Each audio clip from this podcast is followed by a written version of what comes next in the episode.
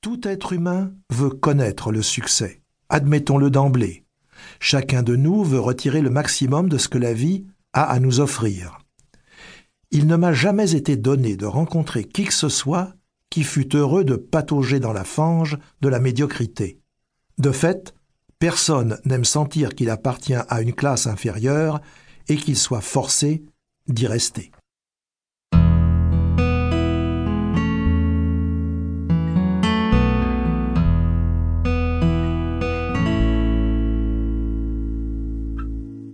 La part du gâteau.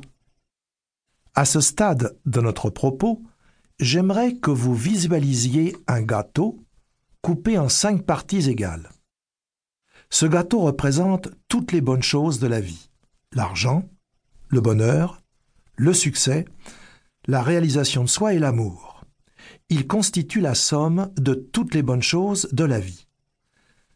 Maintenant, imaginez cinq personnes ayant à peu près la même expérience de vie, assises autour d'une table pour manger ce gâteau.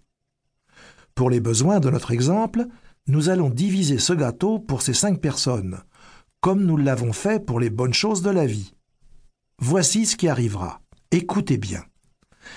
Quatre de ces cinq personnes devront se contenter de partager entre elles un seul des cinq morceaux de ce gâteau.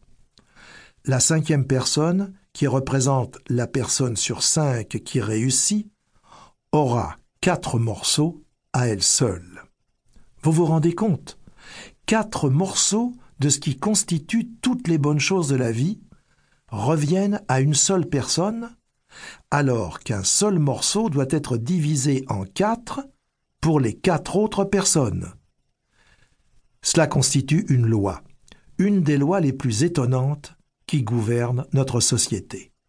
Je l'appelle la loi des 80 sur 20. En effet, 80% de tout ce qui est bon dans ce monde appartient, est accompli ou est apprécié par seulement 20% ou moins des gens. Et l'on peut vérifier la véracité de cette loi dans n'importe quel domaine. Ainsi, 80% de la richesse des États-Unis par exemple, appartient à seulement 20% ou moins de sa population. 80% des actions et des obligations appartiennent à 20% ou moins des Américains.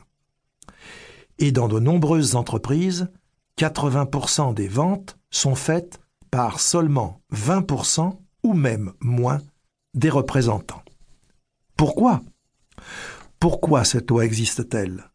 Qu'est-ce qui explique qu'une personne sur cinq puisse jouir d'autant de succès que quatre personnes réunies?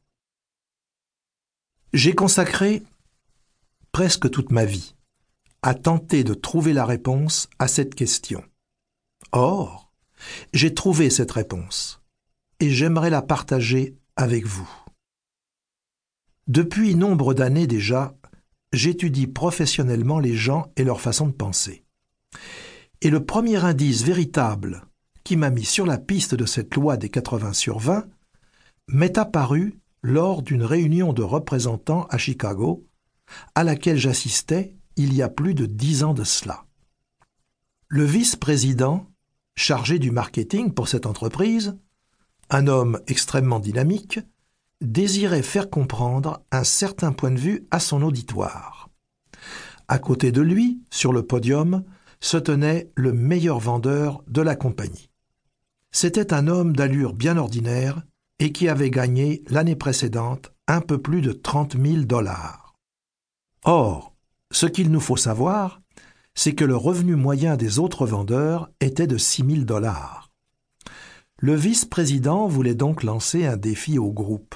Voici ce qu'il leur dit. J'aimerais que vous regardiez bien Jean-Luc. Regardez-le. Maintenant, essayez de me dire ce que Jean-Luc possède que vous n'avez pas. Il a gagné en moyenne cinq fois plus d'argent que vous. Est-il cinq fois plus intelligent? Pas si on se reporte au test que l'on fait passer au personnel. Je sais, j'ai vérifié. Les tests indiquent qu'il est d'intelligence moyenne. Est-ce à dire qu'il a travaillé cinq fois plus que vous?